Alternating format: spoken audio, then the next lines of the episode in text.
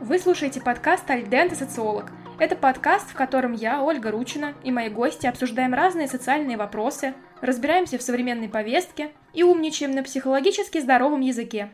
Во всяком случае, стараемся. Признаться честно, целый месяц я не записывала новые эпизоды подкаста, хотя идей было очень много. Конец зимы и начало весны я была в процессе переезда в новую страну, в Румынию, и это второй семестр моей магистрской программы. Месяц выдался насыщенный. Мы с ребятами, с моими одногруппниками круто поездили по Румынии, и в целом у нас было много разных активностей.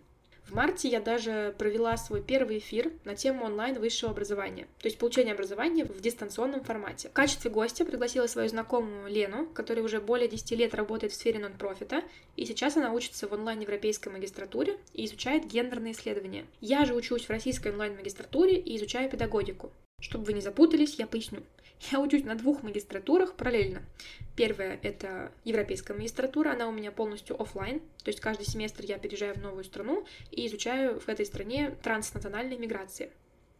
Вторая магистратура как раз-таки в педагогике, и я ее получаю в Московском педагогическом государственном университете совместно со Skillbox. Эфир, который мы провели с Леной, был очень полезным. Ссылку на него оставляю в описании к выпуску. И почему я про него рассказываю, так это потому, что он натолкнул меня на запись нового выпуска. Вопрос сегодняшнего эпизода – заменят ли онлайн-курсы высшее образование? Отношение к образованию сильно изменилось после ковидного периода, когда практически все вузы перешли на дистанционное обучение, а сфера EdTech пережила взрывной рост. Сейчас я уже с легкостью могу представить полностью дистанционное образование, собственно, я на такой программе учусь, и, на мой взгляд, в качестве знаний оно точно не уступает традиционному, в кавычках, образованию. Давайте я сразу говорю, что под онлайн-курсами я подразумеваю разные курсы от известных образовательных компаний, типа Coursera, Skillbox, Нетология, разные онлайн-школы, которые помогают менять профессии. Я не веду речь про курсы там мышления миллионера, раскрытие женской энергии, только карьера и все навыки, которые с ней связаны. Собственно, поэтому я и противопоставляю онлайн-курсы и высшее образование, потому что высшее образование нам тоже как бы помогает получать профессию. Кстати говоря, про профессии. С каждым годом все больше и больше людей меняют сферы работы, меняют на смежные или даже иногда кардинально. В 2022 году сервис по поиску работы Хахару, который, я уверена, вы все знаете, и онлайн-университет SkyPro провели опрос и выяснили, что 85% работников хотя бы раз думали о смене профессии, а в реальности уже по другому исследованию кардинальный род деятельности меняет каждый третий россиянин.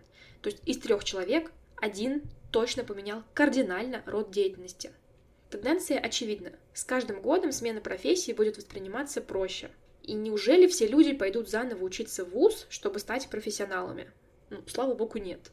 Сейчас это уже не обязательно. Можно спокойно перенести свои навыки из прошлой профессии в новую работу.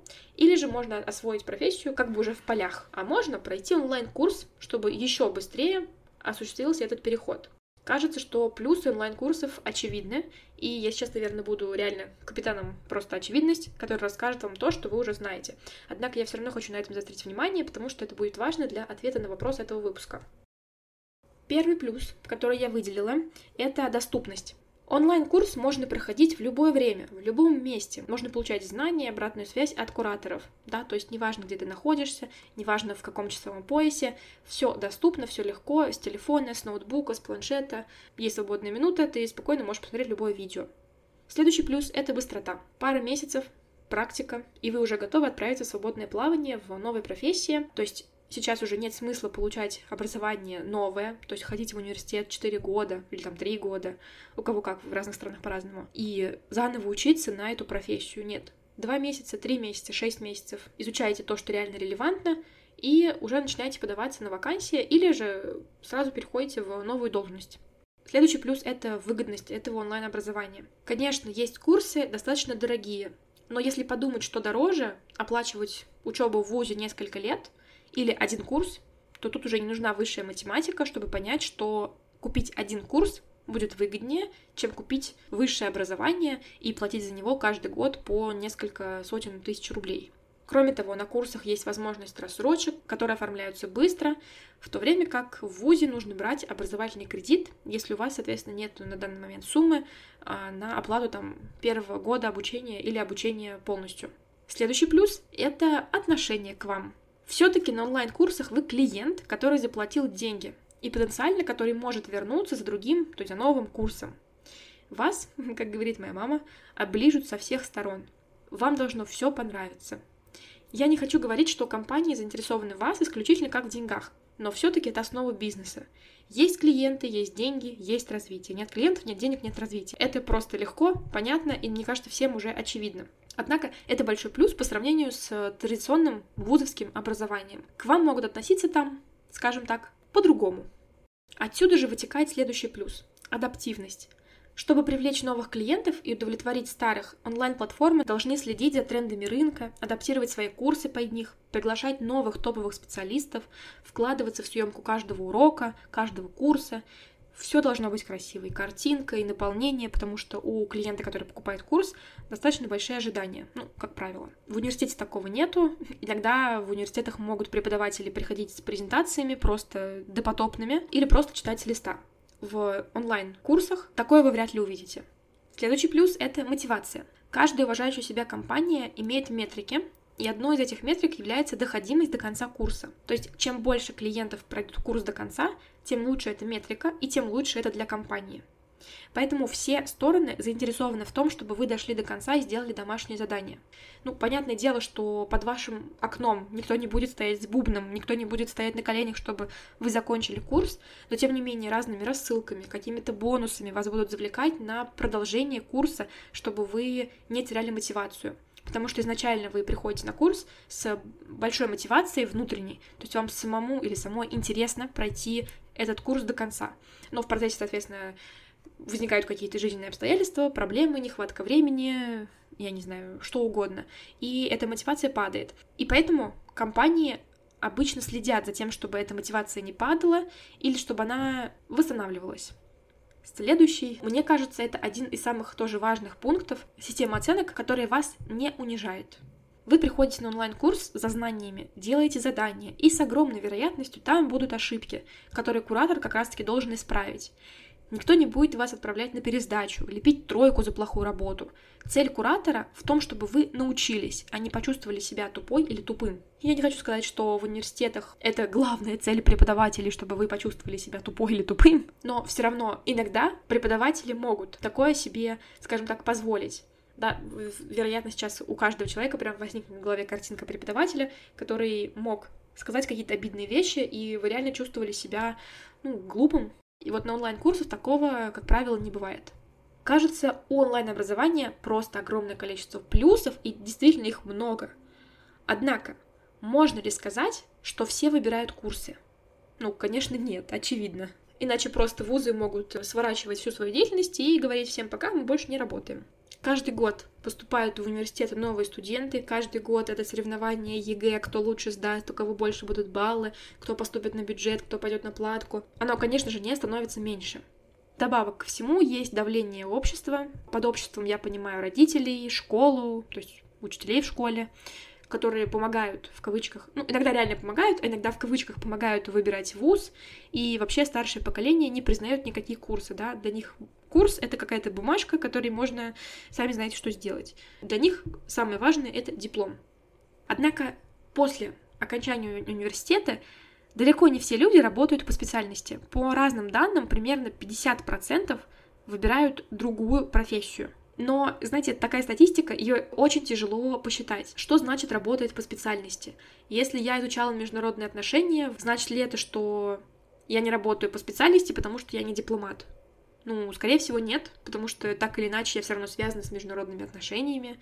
Однако, является ли это продолжением моей специальности? Я не могу ответить на этот вопрос точно, потому что нет какой-то определенной таблицы или одного человека, который сто процентов вам может дать ответ на этот вопрос.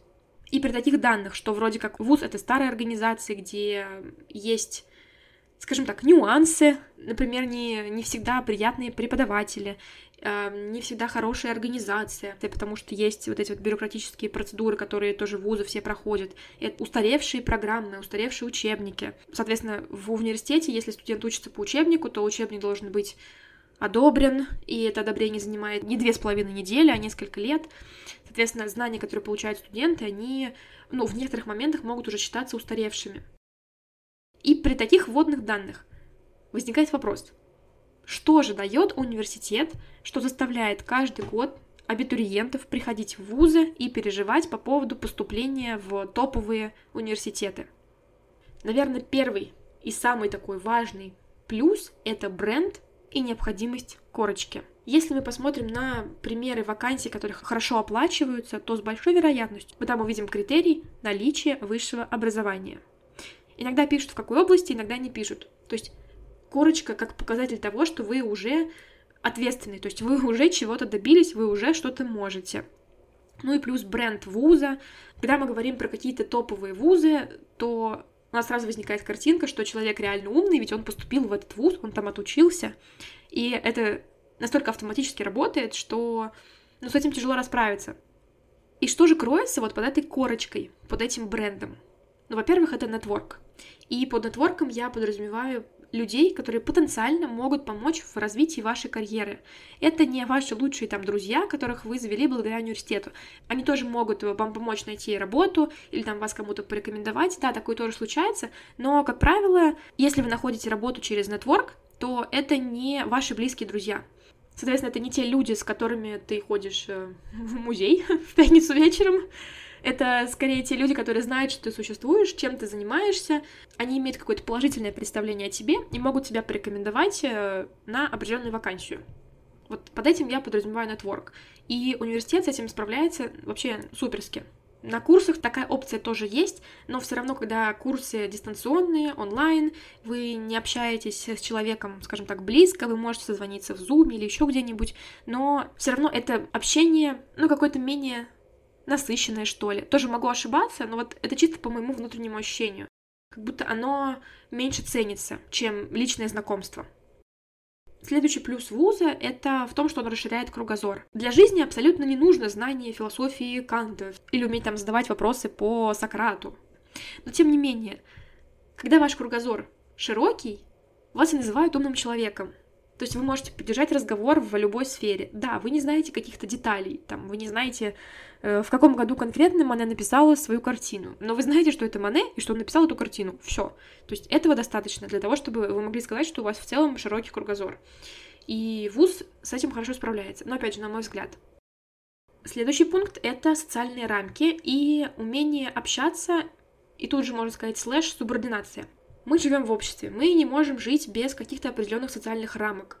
Да, конечно, сейчас все говорят про личные границы, про то, как важно их соблюдать, но тем не менее ваши личные границы и социальные рамки — это понятия взаимосвязанные. И ВУЗ учит нас именно субординации, то есть мы не называем преподавателя на «ты», мы не разговариваем с ним, как будто это наш дружбан, Безусловно, в некоторых странах такое существует. Например, мои одногруппники из Бразилии мне рассказывали, что у них это нормально говорить преподавателю «ты», спокойно ходить там с ними, не знаю, пить пиво. Для них это в порядке вещей. Но это тоже такая культурная традиция. У нас же вуз все равно учит субординации и даже вот учат таким элементарным вещам, о которых мы не задумываемся. Писать вежливые имейлы, да, мы не напишем преподавателю «Здравствуйте, где мои оценки?» Нет, мы скажем «Здравствуйте, Константин там Петрович» я такая-то студентка, я бы хотела вот это, вот это, вот это, да, то есть мы учимся смотреть на нашу ситуацию глазами другого человека, чтобы он понял, что нам нужно от него. Этому тоже можно учиться в жизни, но на курсе ты этому именно учишься.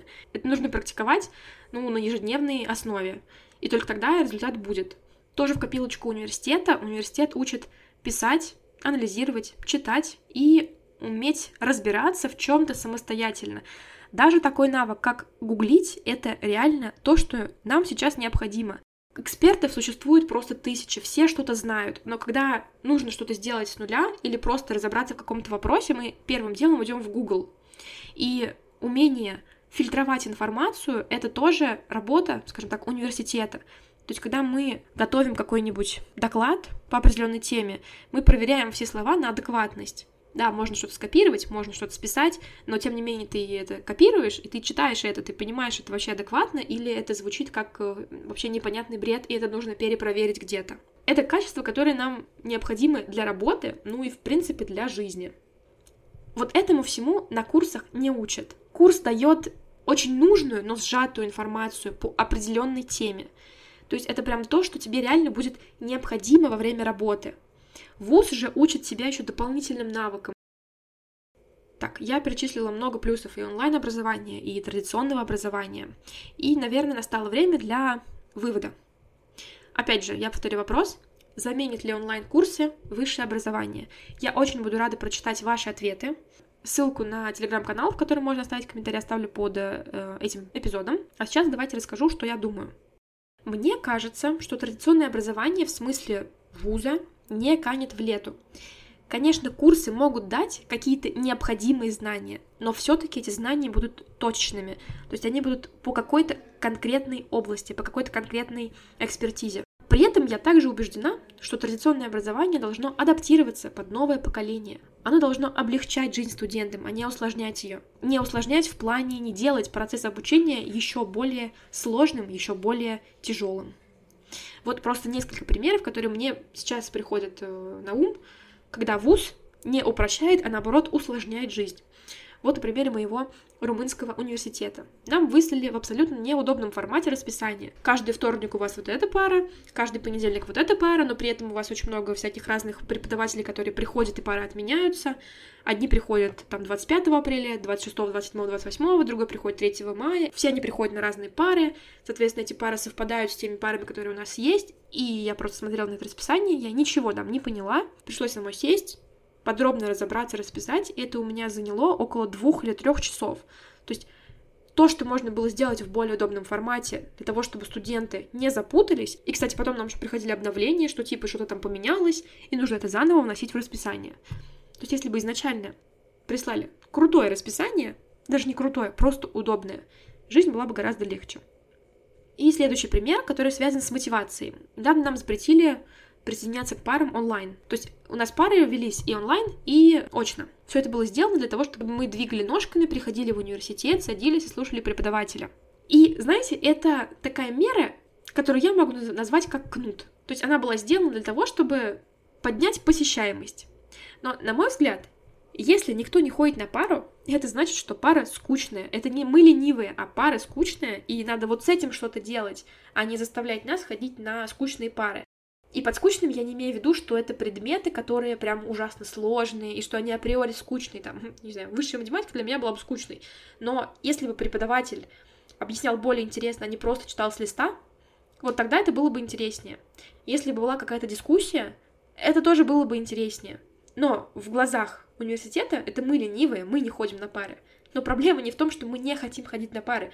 Проблема в том, что пары скучные, и нам не хочется ходить на такие пары, потому что за эти три часа можно сделать более полезные дела или изучить ту же самую информацию, которая дается на паре, но в течение там получаса, а не в течение трех часов, просто читая с презентации информацию, которую говорит, преподаватель. И это касается не только румынских вузов, и в моем российском вузе тоже была такая проблема. И вот эта парадигма студент для вуза, она меня просто убивает. Ну, не может существовать вуз без студентов. Чем хуже отношение к студентам, чем сложнее и скучнее учиться, тем меньше мотивации вообще получать какое-либо образование. Конечно, мы закончим это образование, конечно, мы будем ходить, но, как говорится, осадочек-то остался. И в этом плане, конечно, курсы будут побеждать. И это даже не потому, что мы за них платим. В университете мы тоже можем платить по 400 там, тысяч в год, и все равно к тебе будут относиться так, что это ты должен что-то сделать для университета. И я бы очень хотела, чтобы наши вузы начали думать о том, как не просто выпускать студентов со знаниями, но и о том, как сделать процесс учебы без всяких трудностей, которые реально могут привести к психологическим проблемам. Итак, вывод. Мне кажется, что лучше всего это получить высшее образование, и дальше уже углублять знания на курсах или получать какие-то конкретные знания, которые не были даны во время бакалавриата. То есть, как обычно, истина где-то посередине. Нам нужно и то, и другое. И выбирать, слава богу, не нужно. Всем спасибо за прослушивание. Надеюсь, этот эпизод был для вас интересным. Опять же, я буду рада послушать ваше мнение в моем телеграм-канале. Ссылку оставляю под описанием к этому эпизоду. До скорой встречи! У вас есть интересные темы для обсуждения? Предлагайте свои идеи мне в Телеграм. Контакты вы найдете в описании к данному эпизоду.